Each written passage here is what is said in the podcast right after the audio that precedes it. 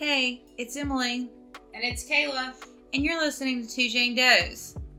This podcast contains some adult language, graphic descriptions of crime scenes, sexual assault, and murder. Listener discretion is advised.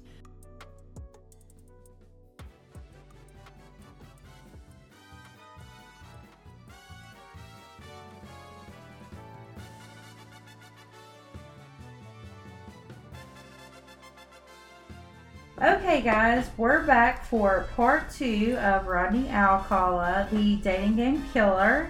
And last week we left you guys hanging on who was responsible for Jill Barkham's murder. So just a quick refresh of what we covered in the last little bit of part one. He had appeared on the Dating Game show. The Hillside Stranglers were behind bars and they started questioning Bianchi, who was one of the Hillside Stranglers, and began working their way through a list of victims. And this is when police found out that he was not responsible for Jill Barkham's murder. So that was in early nineteen seventy-nine, and now we are in February of nineteen seventy-nine. Right, so in February of nineteen seventy-nine, Monique Hoyt receives a ride from Rodney. She tells him she's wanting to go anywhere but there. He tells her he's the photographer and asks to take photographs of her. They drive two hours away to a secluded area in the woods. He asks if she's comfortable taking nude photographs, which she was. However, she becomes bored and puts her clothes back on, and Rodney then asks her to pull her shirt over her head, and he strikes her, and she goes unconscious. When she came to, Rodney was raping her and began choking her, and she goes unconscious again. When she came to the second time, she sees Rodney lying beside her crying. She decides to befriend him as her best shot at getting away, and she starts consoling and asking him not to tell anyone, afraid she'll get in trouble. On the way back to his apartment, they stop at a drive-thru and park. He asks her to wait while he went inside to use the restroom. As soon as he's out of sight, she escapes. She ran into a motel and begged for someone to call the police, stating what had happened to her. And when police arrived and began searching the parking lot, unfortunately, Rodney had already escaped. Police brought Monique in and began showing her mugshots, and she immediately pointed out Rodney Alcala. Which is insane, because if you listen to episode two or part one of the Dating Game Killer, you'll find out that he's pretty good at evading police in these bigger crimes. Right, he's you know, evaded like, the police multiple times. Right. Always like escaping before they get there. Exactly. He escaped with Tali, and they didn't capture him till months later. And then it's, you know, the same thing with Monique. You know, he rapes her, and then he's gone.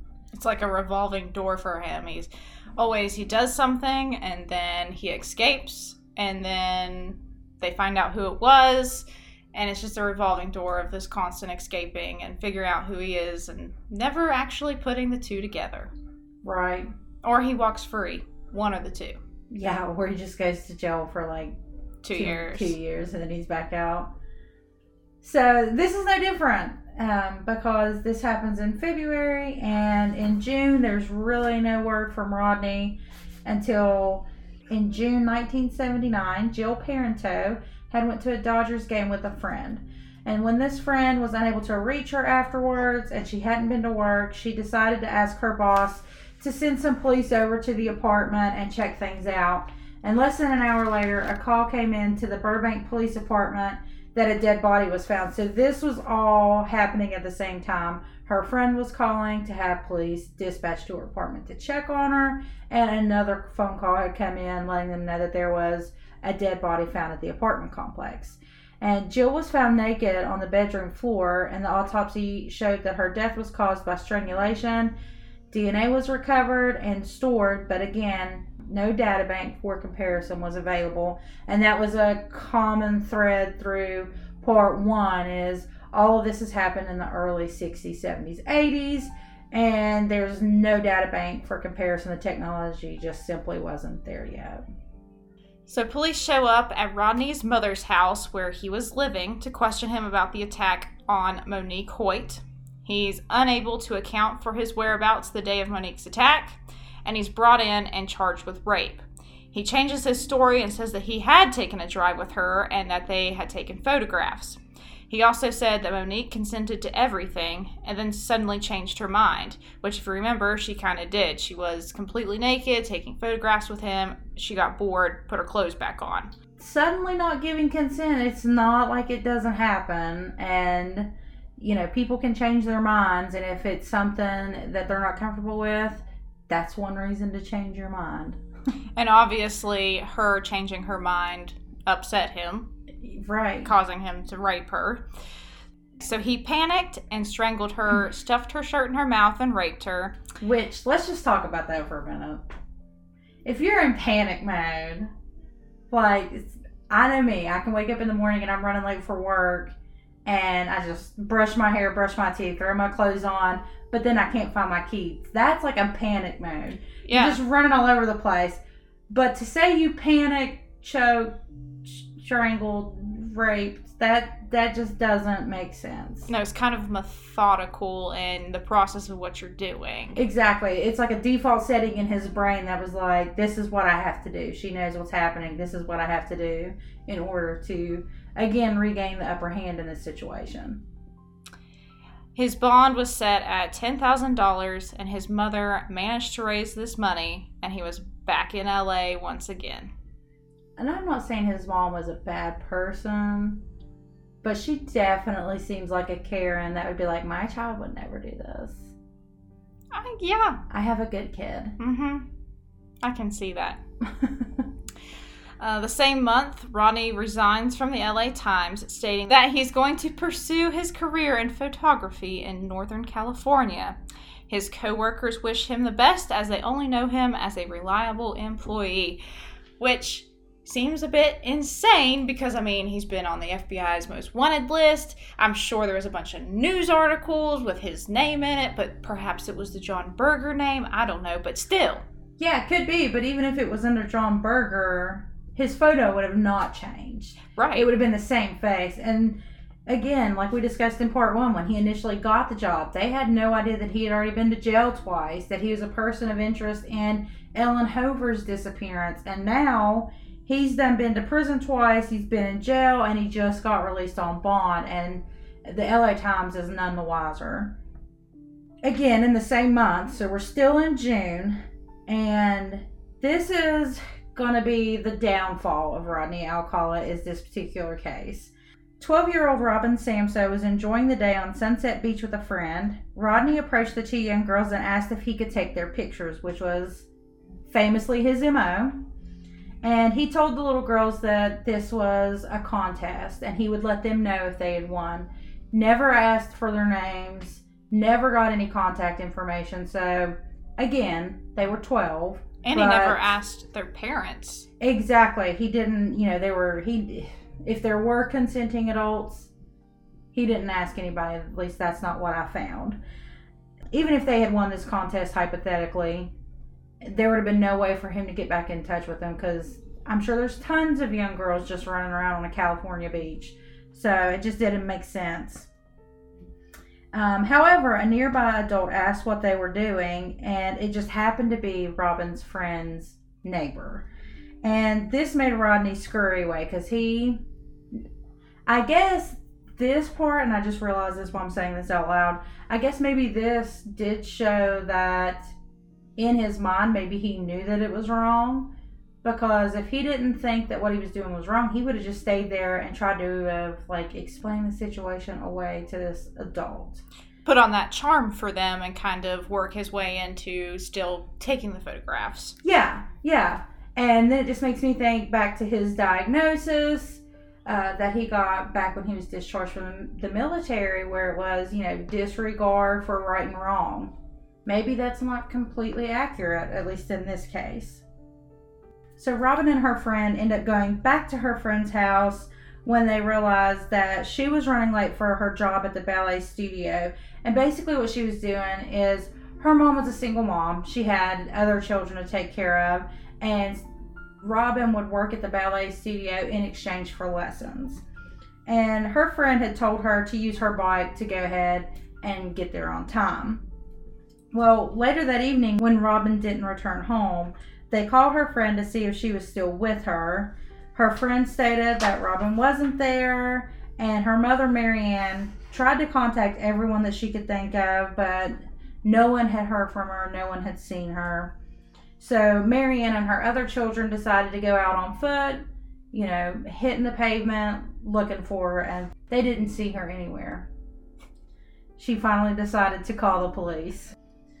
And I know we had said in part one that we were trying to omit some of the names, but this, I had decided to keep this particular name in here. Dana Crappa, a forester, was driving and saw a man and a little girl walking down an embankment by the road.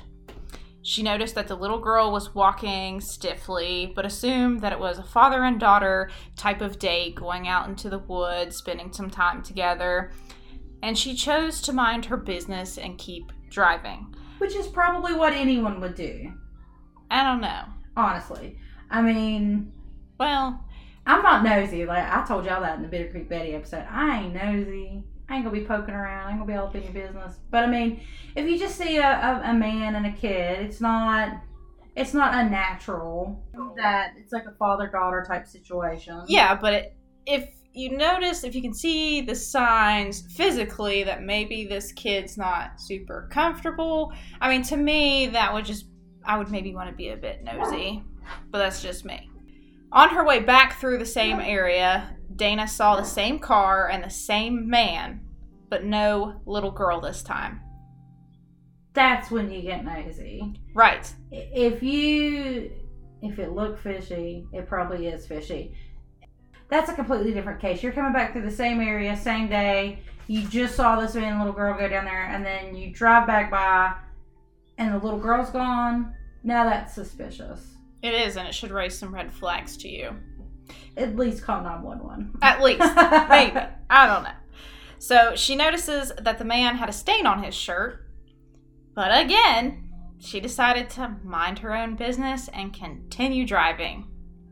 However, she later revisited the site and walked down the embankment and found a decomposing human body. She had a nervous breakdown, resigned from the department, and never told a single person what she had seen. Now, I'll say this.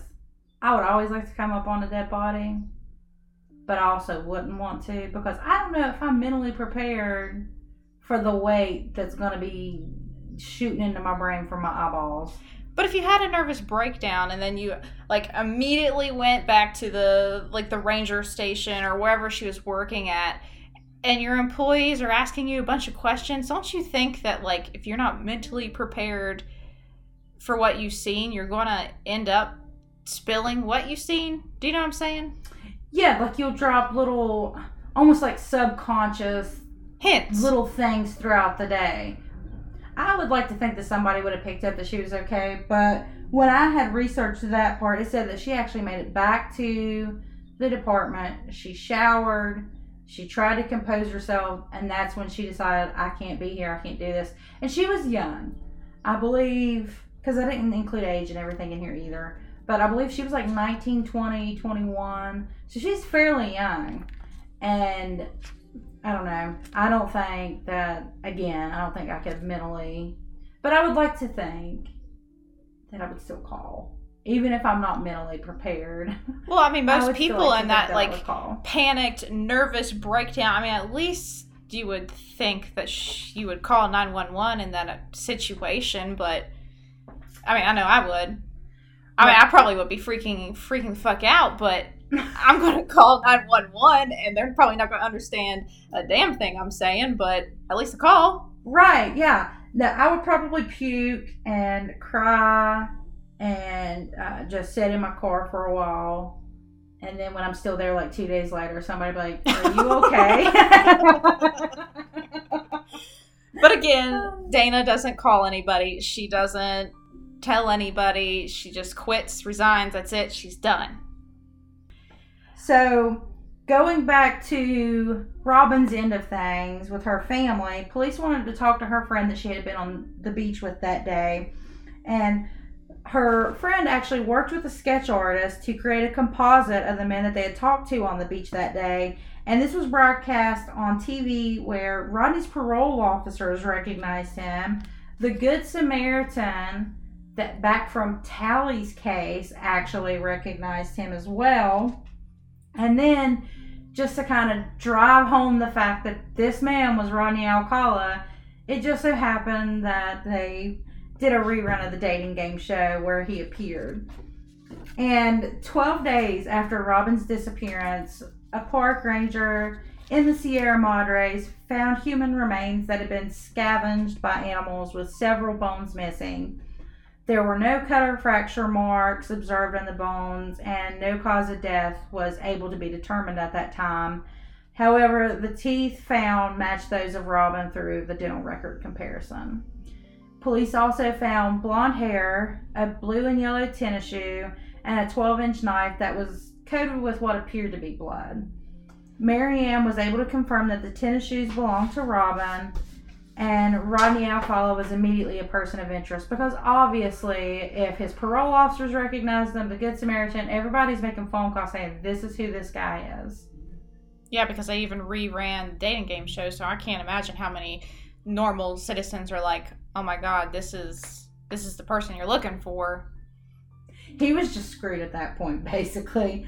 And the officers actually went to his mother's home and began completing surveillance. They wanted to know his routine. They wanted to watch wherever he went, because we all know serial killers like to go back to the site of their violence. They like to go back to their victims' bodies. They're just weird like that. Yeah, they want to re-envision what they've done. They want to relive what they've done, go through the same feelings that they perhaps felt while they were doing these things. So during this time, Rodney was dating a woman by the name of Elizabeth. She was taken aback when Rodney changed his appearance suddenly by cutting his hair off, but said it would take some getting used to. So she's, you know, cool, you want to cut your hair? That's fine. I'll just have to get used to your new look. Not realizing that he's doing this because his picture's all over the place. Yeah, he doesn't want to look like that guy that killed a twelve-year-old. Not at all. No, no. She was also a bit alarmed that he had gotten the carpet in his vehicle replaced, but shook it off after he had said that gasoline had spilled and the smell was super overwhelming. Even though she smelled nothing. She does not recall smelling gasoline in his car at all. So the fact that he's just out here like, yeah, it just smells like gas. I just had to get it get it taken out. I was getting headaches and stuff. Elizabeth. No, you weren't, Rodney. No, not at all. Rodney had told his girlfriend that he was planning to open a photography studio in Dallas and that he had investors and he wanted her to come with him. And Rodney told her that the departure date would be July twenty-fourth, nineteen seventy-nine. However, police had other plans for Rodney, because at seven a.m. on July twenty-fourth, nineteen seventy-nine, while he was still asleep in bed, which I can't get that image out of my head, like somebody just kicking your door in and you're just in boxers asleep and you're like, what? What? What's going on, man? But he was still asleep in bed, and he was arrested at his mother's house and charged with Robin's murder. And beforehand, obviously, they covered their bases. They had a search warrant, and this search warrant covered everything from any soil, any, you know, non-native vegetation, his photography equipment, his photographs, all of that was included in this warrant, and, you know, were things that they could take from the premises. And while they were searching the house, they actually found a receipt for a self-storage facility outside of Seattle, Washington. However, they couldn't investigate it because it wasn't part of the warrant, but they took down all the pertinent information just in case they needed to revisit it later. Well, while Rodney was in jail, he was making phone calls to his sister, and he kept dropping cryptic messages about this storage unit in Seattle. And the police were like, okay, this is fishy, fishy. We got to go check this out now. So they travel all the way to Seattle, and they actually found the keys in his mother's house. So that was easy. They already had the keys on him. They just had to figure out which storage locker was his. And inside they found a ton of incriminating evidence against him. Uh, the storage locker contained pieces of jewelry, which they believe are trophies from his victims. Which again, almost every serial killer keeps some sort of trophy. Whether it's hair, jewelry, shoes, shoes, panties, whatever the case may be, whatever tickles their fancy. You know, if it's Dexter and his blood slides, that's cool. You know, serial killers typically keep trophies. So they found all this jewelry. Robin's mother, Mary Ann, was actually able to identify a pair of Golden Globe earrings, and she said that Robin was wearing them, and she knew they were hers because the posts on the back of the earrings she'd actually clipped with fingernail clippers, because Robin always went through her jewelry and she ended up breaking off some of the posts on one, so she clipped the other with fingernail clippers to match. So she knew those were her earrings. And they also found over a thousand pictures, and among those pictures were some that were labeled Tally Rape and Ode to New York by John Berger. Which in a way, it kind of makes you think that some of the pictures he was taking were his trophies too. Right. That I didn't even think about that.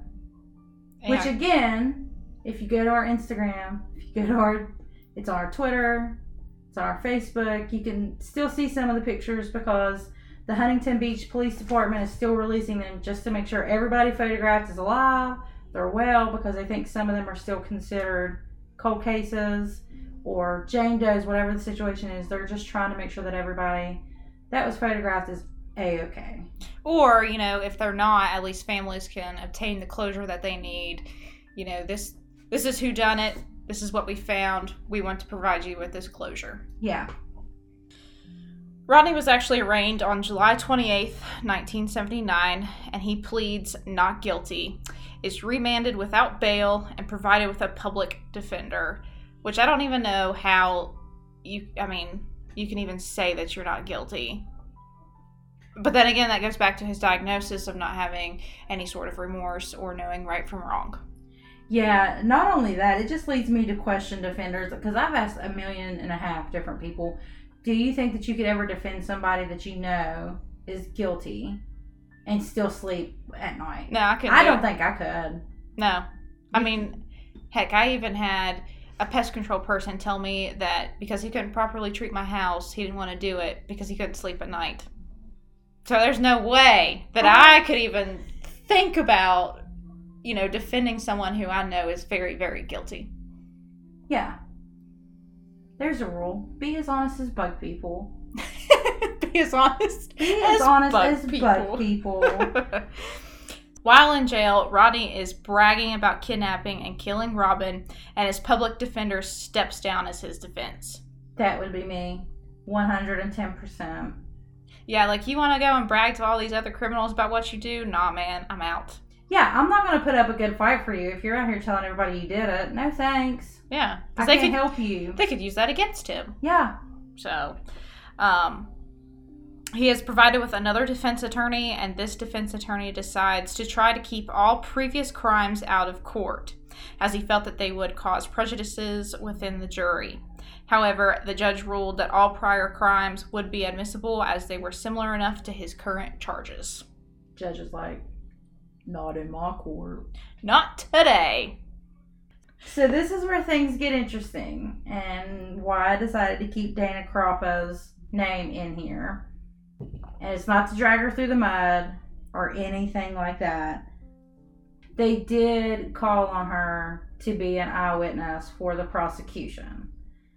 And I didn't include everything in here, but she had to actually work with, you know, the F B I and police, and basically she had to be interviewed about the situation without knowing that she was being interviewed about the situation before they were able to get a set story or a set recount of events from her, because her dates would change, her times would change. The whole story was flip-flopping all over the place like a fish out of water. Right, because she, I mean, honestly, she had that mental breakdown, so I, I can imagine wanting to go back and relive my breakdown. Yeah, that's a trauma. I mean, that's that is very much a trauma It's not something you expect to find just on a Monday stroll, just doing your job. The prosecution relied heavily on her eyewitness testimony, and they wanted to just get this out in the air first and foremost. Like, hey, yeah, we've had some issues with her and her recount of events, her timelines, her dates. Things have changed around a little bit, but she had a mental breakdown. Like, she was absolutely not mentally stable for everything that she witnessed that day when she found Robin's body. But the defense chose to still drag her testimony through the mud, and they pretty much stated those same exact things, that she changed her story several times. Dana let them know that when she found Robin's decomposing body, the hands and feet were missing, her head was laying beside her torso, her clothing was scattered, and I couldn't imagine. Like, now you know why she had such a bad breakdown about this. I mean, it is one thing to find, like, a dead person just laying there, like, sitting up against a tree or something, but a whole nother realm of finding someone cut up into pieces and just laying there. And, I mean, who knows if it was Rodney that did this to her, which, if there's a knife, I would assume he had some, some sort of role in her body parts being severed. But they also said that she'd been out there for the, you know, those twelve days, and the animals had gotten a hold of her too. And they also said that they didn't find any type of cuts or anything on her bones that they found. Yeah. So, did she really find her severed like that because of Rodney? Or, like you said, was it because of animals or God knows what? I don't know. Either one's making me get clammy thinking about it. Yeah. Dana was able to identify Rodney as the man that she had seen with Robin that day heading down the embankment, and he just sat there and showed no emotion. Like, didn't even acknowledge Dana. He basically was like, I don't know what you're talking about. I'm just here because you told me to be here, but I have nothing to do with this. And you have to wonder, did he not show any emotion because of his own diagnosis and not being able to feel remorse or anything like that? Or did his attorney actually say, don't react to anything? That's true. That's true. Just keep a straight face. Don't make any type of reactions. You know, don't make yourself look like the guilty person. Because that was his job. He was there to say that Rodney was not guilty. Just like they tell you when you get into a vehicle accident, never say I'm sorry, because that's admitting guilt. And his defense attorney could have told him the same thing. Don't acknowledge anybody in this courtroom unless it's me or the judge. Just sit there. And I I don't know how you could do it. I don't either. Because, I mean, I mean, with him not being able to feel guilt, of course it's going to be easier for him to not show any emotions. But for someone who recognizes guilt and feels remorse, they're going to start crying or something. I mean, laughing maybe out of hysteria. I don't know. Yeah, the telltale signs are in their face. And I know me, if I've done something that I know was wrong or I felt really bad about it, it'd be all over my face. I, I just couldn't do it. I couldn't imagine. Rodney's defense attorney filed a motion to dismiss the case as the state hadn't proved anything, made an objection that his prior crimes were brought into the case, and made a motion to drop the kidnapping charge due to lack of evidence. If found guilty, a conviction of kidnapping would be a special circumstance making him eligible for the death penalty. Again, clearly his attorney doesn't want him to die. He's just doing his job. We're not trying to put his attorney in a negative light. He is just doing his job in this case. And, I mean, there's some defense attorneys that you've seen on documentaries, the news, whatever the situation may be, that they'll know going in their client's guilty, and all they're trying to do is keep them from being put on death row or getting a maximum sentence. They're they're basically just trying to offset The worst the case scenario. The worst case scenario, exactly. So that's all he's doing. He's just doing his job. We're not trying to paint him a negative light in any way. However, all motions were denied. The defense had a psychologist review all interviews with Dana Crappa and stated that her testimony was a fabrication of what she thought she may have seen. So here we are, you know, this woman's not stable. She can't have a proper testimony. Which I could see in some ways how that comes into play, because I understand that she changed her story several times. That's not, you know, that's not accurate. Making those statements against Dana because she was kind of wishy-washy. And actually, the psychologist was accused of being bought by the defense, to which he replied that he was not a whore. I just thought that was too funny to not include in there. Just see somebody sitting there. I'd imagine he's a white-haired man, glasses, maybe a beard, who knows. But he's like, I am not a whore. I have not been bought by this person. Defense stated that the state failed to meet their burden of proof, and in total, the trial lasted two months. So this is two months worth of them just going back and forth and trying to drag Dana's testimony in the mud, drag the psychologist in the mud, all to get him set free. Yeah, and not only that, you gotta think Marianne, Robin's mother, is having to sit there and listen to all of this, you know, all the grisly, horrible, just terrible details about the death of her twelve-year-old daughter. I couldn't imagine what she must have been feeling. It took the jury two days to deliberate, and actually I take my previous statement back of not knowing how she felt, because she actually happened to have a twenty-five caliber handgun in her purse that she was ready to use on Rodney should he be let off, be able to walk, because she wasn't going to have it. She had already determined that if he gets let off on a technicality, then I'm just going to go ahead and take him out in front of Jesus and everybody, and that's just going to be the end of it. And I don't blame her. I, I mean... No, I don't blame her at all. Having to sit there and listen to all that stuff and then, in the end, be told, hey, this case is just not working out. He's going to be set free because you guys didn't bring the proper stuff. No. I right. would... Get done and over with. And, I mean, the prosecution was pretty much solely riding on Dana Crappa's testimony. And if the defense, which I would, even though I wouldn't, I couldn't do it myself, but if the defense was doing their job, they would try to tear her to shreds, which is, you know, what they did. But at that time, that's all they had, pretty much, was her testimony. But the jury came back with the following. Murder with use of a deadly weapon. Guilty. Forcible kidnapping. Guilty. The defense then tried to argue that Rodney had diminished capacity, claiming he had a sickness, and it only took the jury two hours to deliberate uh, the penalty for his crimes, and they sentenced him to death. And Rodney again sat there and showed no emotion. Which, I mean, if someone told me, your sentence is death, I don't care if my attorney told me not to show any emotions. I think I'd crack at that point. Knowing that my end is nigh. I'm going to die. That's it for me. I would shit my pants, and then I probably wouldn't be able to talk. I would just be, like, in paralysis. I'd just be shocked beyond belief. I'd be Plank from Ed, Ed, and Eddie. Just sitting there. With no emotion. Poop running down my leg. Oh, gross. So Rodney was then tried for Monique Hoyt's rape and was found guilty and given nine years. In nineteen eighty-one, appeal was denied for removal of the special circumstance of kidnapping in Robin's case.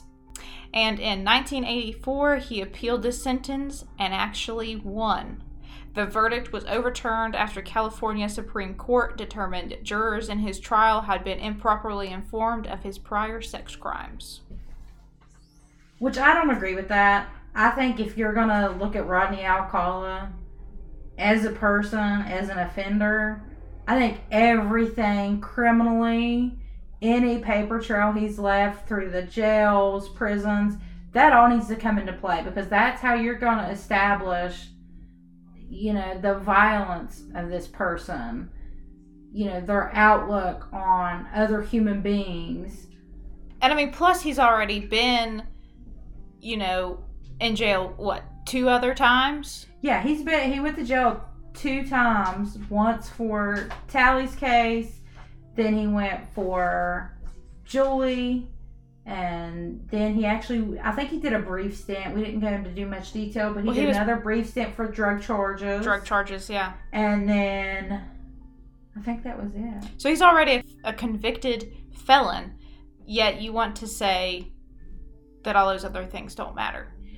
And the fact that both other, you know, and the fact that the the two other times that he's been in jail, those were violent offenses. Kidnapping is not just a, oh, come here, I'm going to hold you by the hand, you're going to get in my car. That's not, you know, a it's non-violent not like, thing. And he almost killed Tali. Yeah, it's not like going out here and, like, getting a speeding ticket. It's not like that. Or shoplifting. You know, shoplifting's not necessarily considered a violent crime, unless you kill somebody, obviously. But kidnapping and raping and almost killing somebody is. Exactly. And who's to say that just because he didn't succeed in killing Tali, you know, given the flow chart of violence and murder that doesn't probably exist, that would be the next step, is to actually end someone's life. Yeah. In nineteen eighty-six, Rodney received a new trial, but it would have to continue without Dana Crappa, as she spoke with the judge away from jurors and stated that she didn't remember what she had witnessed. So, once again, she's, you know, her story was all over the place, and to me it kind of sounds like she just doesn't want to be involved at this point. And the judge dismissed her due to her mental status. The judge did approve her prior testimony to be read to jurors, though. Which I love.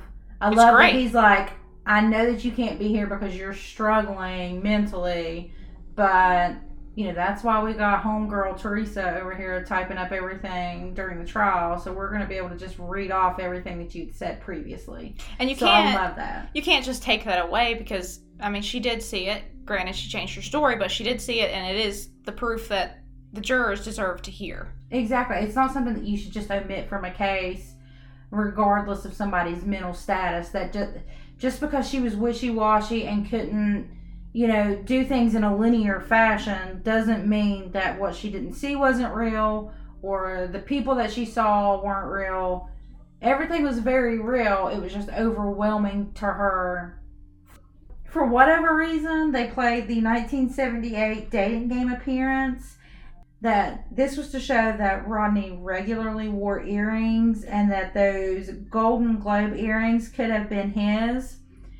And every documentary and all the research that I did for him, and even the pictures that you can see online, if you just look up Rodney Alcala dating game, you can't tell that he's wearing an earring. Number one, the camera quality is so terrible in the seventies. But his argument was that those Golden Globe earrings could have been his because he regularly wore earrings, and he tried to use this appearance on the dating game show to show that he wore earrings. However, image quality was poor, he had long hair, and you couldn't even tell that he was wearing earrings. Not to mention he said some pretty weird, disturbing things in that show. Oh yeah, that that show is gross and smutty, and if you ever want to go and watch his appearance on the dating game show, it is on YouTube, and you can just look up dating game show Rodney Alcala, and it'll pull up. Just listen to the things he says, because it's it's really very strange. I know one of the questions was like, "I'm having a dinner party, and I'm going to serve you. What would you be, and what would you look like?" And he literally says like he's a damn banana. Like, if you're inviting me over for a dinner party and all you have on the table is a bowl of bananas, I'm going to be pretty pissed. No kidding. Please feed me. The dumbest answer. But, like, the follow-up for him was like, oh, can you tell me what you look like? And he's like, peel me. So stupid and corny. Gross. And just makes you want to die, considering the person that we now know who he is. Rodney was again convicted and sentenced to death, and he again appealed the sentence because due process and all that fun stuff. And he won the appeal again because it was determined that this time his defense attorney didn't put up a strong enough defense for him. Let me just point out that this is seven years of appeals and retrials for him. Yeah. Like, he's already been sentenced to death. Mm-hmm. Yet he's had seven years to appeal that verdict and just have continuing retrials. Yeah, girl. That stuff takes time. Like, I And I don't know. This is, you know, maybe we'll put a poll out on Facebook. Do you agree with the death penalty? Because, you know, they have a right to, you know, a fair hearing. Mm-hmm. You got to follow due process, all of that fun stuff that we're not going to get into because this is not a law podcast. This is just a podcast about serial killers, true crime, that fun yeah, stuff. Yeah, I know nothing about all this law stuff. I don't either, but I know that these things take time. And I know the majority of people that are put on death row, they'll sit there for twenty years before anything's done. Like, look at Ted Bundy. Ted Bundy was on death row for years and actually got a stay of execution a couple different times, I believe, because he thought, oh, here's my chance. I'm going to help the F B I. I'm going to help them label serial killers. I'm going to help them, you know, better their expertise in this area, and they'll let me live. So it took him years before he was executed. And it's no different with anybody else. In two thousand two, a law had been passed allowing officials to gather D N A samples from prisoners and enter into a database in hopes that it would solve old cases. Oh! Hallelujah! We finally! finally, finally have some way to compare D N A samples. D N A was actually found on Georgia Wixted's body, matching Rodney Alcala. Bam, bam. In two thousand three, Rodney was brought up on new charges for her murder. Burglary and rape were special circumstances, making him eligible for the death penalty. Double wham, bam. And Rodney would be linked to three other murders: Jill Barkham, Charlotte Lamb, and Jill Parenteau, making five known victims. He was sixty-two when he was arraigned for their murders.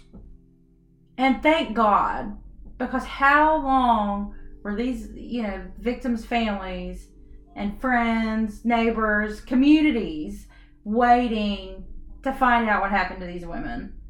And finally they could feel, I'm not going to say at rest or at ease, but there was, and if you believe in closure, there was some closure there, knowing that the evil person that had done these horrible things to their friends, loved ones, was going to be put behind bars.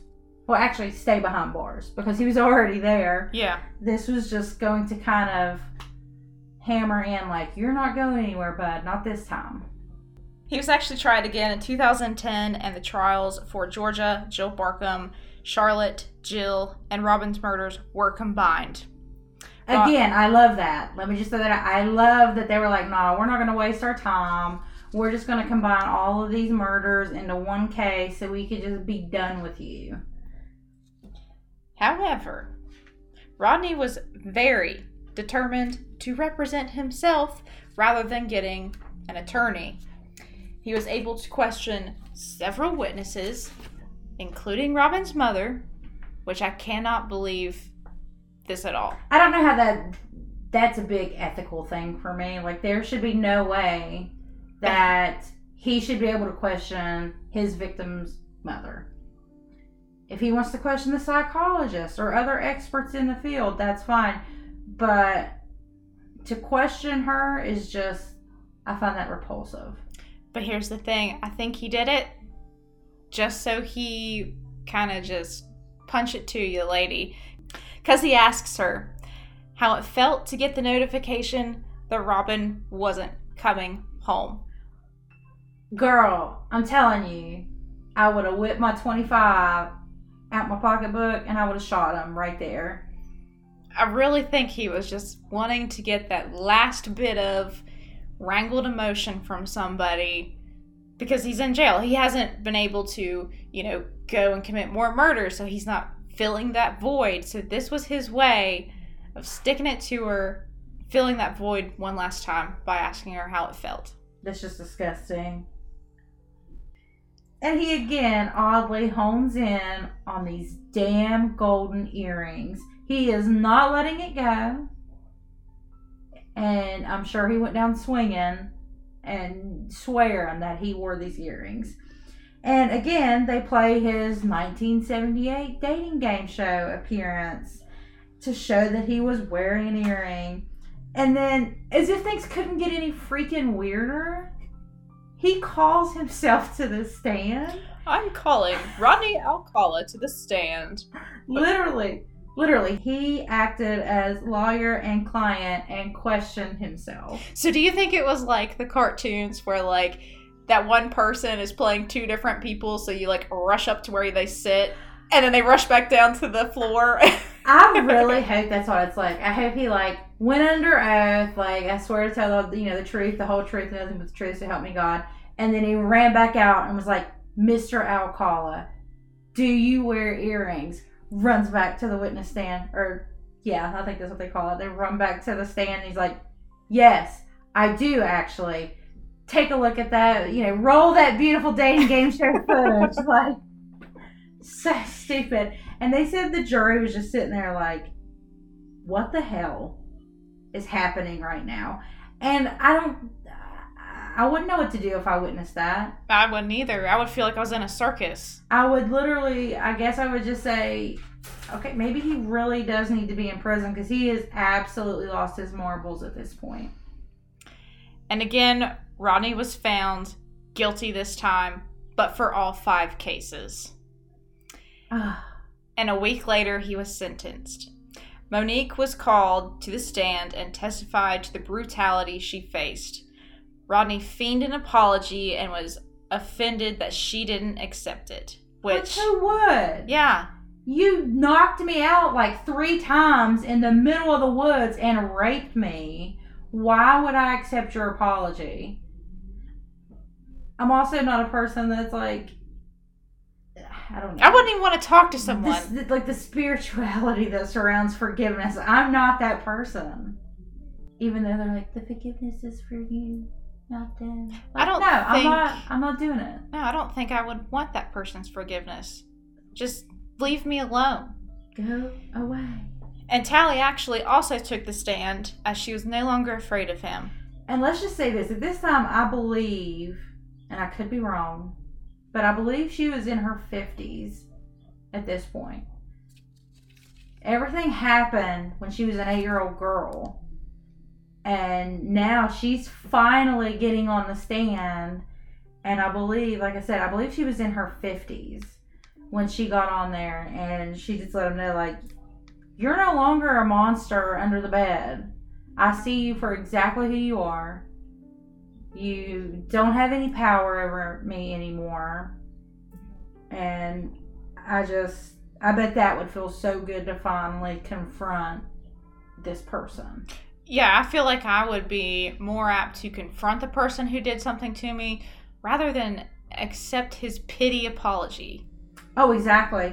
And family members of some of the other victims also took the stand. And like I, you know, going back to the community, I believe one of them, it might have been Charlotte Lamb. I can't remember. I didn't write everything down. But, you know, some of them were like neighbors. They were like, she was a very nice young woman, and you took her life, you ended it too soon. And, you know, be siblings that, you know, basically, like, sent hexes out with their eyeballs that were like, we, we hope you get sodomized every day for the rest of your life while you're in prison. Which is kind of great, because, you know, Rodney drug everybody through the mud and made everyone feel terrible. So these people getting to say these things to his face is like a stab back at him for them. It probably made them feel a whole lot better and gave them their closure that they needed. Right. And I really like that they allow those victim impact statements to be read in court now, because I think even though the trial is about this person getting justice, I think sometimes we focus too much on the offender and not on the people that they've affected. So I really appreciate that they do that. Rodney was sentenced to death in less than an hour. Super easy. Good. So in two thousand eleven, he was indicted on Cornelia Crilly, which, if you remember, in you know part one, we called her Michael because that's what she liked to go by. Hers and Ellen Hover's murders. And in two thousand twelve, he pled guilty and was sentenced to an additional twenty-five years to life. And the, the circumstance there where it was, you know, Robin's case was in California, theirs was back in New York. The way that was going to work was if California dropped their charges, then he would serve twenty-five to life for Ellen and Michael's murders. but everybody knew that wasn't going to happen. He was stuck in California. And his attitude about it when I researched that part was basically like, yeah, sure, whatever you want. I killed these girls. Just get me back to California because I'm fighting a death sentence over there. And in two thousand sixteen, he was actually charged with the murder of Christine Thornton from Wyoming. Um, her photo was among those in the storage shed that were released to the public. And he was also a person of interest in murders in San Francisco, Washington State, New Hampshire, and Arizona as well. So, as far as police and investigators go, they're not done with trying to find all the people that he's connected to and, you know, finally be able to put his name on those cases as this is who did it. And a little, little sprinkle on things was investigators from Wyoming actually came to California because they wanted to interview him about Christine Thornton, and he had her, you know, he was shown a photograph that he had taken of her on a motorcycle, and he basically like petted this picture. Ew. And like traced the outline of her body with his finger, and the investigators were like full body chills. He was basically reliving everything that he had did. And when they asked him if he had been to this desert in Wyoming, he just said like, yeah, that's my area. And they were like, what the hell do you mean that's your area? And he's like, I've been there. They wouldn't be able to get him back to Wyoming to actually serve the sentence because, again, he's stuck in California on death row. But it was also because his health is failing him, which poor Rodney Alcala, sorry. Uh, but the medical transport from California to Wyoming, the cost associated with that would have been so great that it just, it wasn't worth it. But for now, he is seventy-seven years old and remains on death row. I mean, at this point, he's probably just going to die in prison. Oh, yeah. He'll die an old man. He'll just die an old man in a cell. And they said that his cell was terrible. Like, the paint was peeling off the walls. There were just flies. But, yeah, I'm glad he's there where he died and put an end to his miserable, shitty life. And that's all we have on the Dating Game Killer. Thanks for listening to Two Jane Does. I'm Emily. And I'm Kayla. Remember to tune in every Monday at six p.m. as we dive into a new case. Please follow us on Spotify, subscribe to us on Apple Podcasts, and leave us a good review so that way others can notice us too. Catch us on Facebook at Two Jane Does, where you can find updates on our episodes and links to our other social media accounts. If you have any cases that you want us to cover and go into detail with, you can leave us a message on our Facebook page, or if you just happen to wind up on our website, you can send us a message there.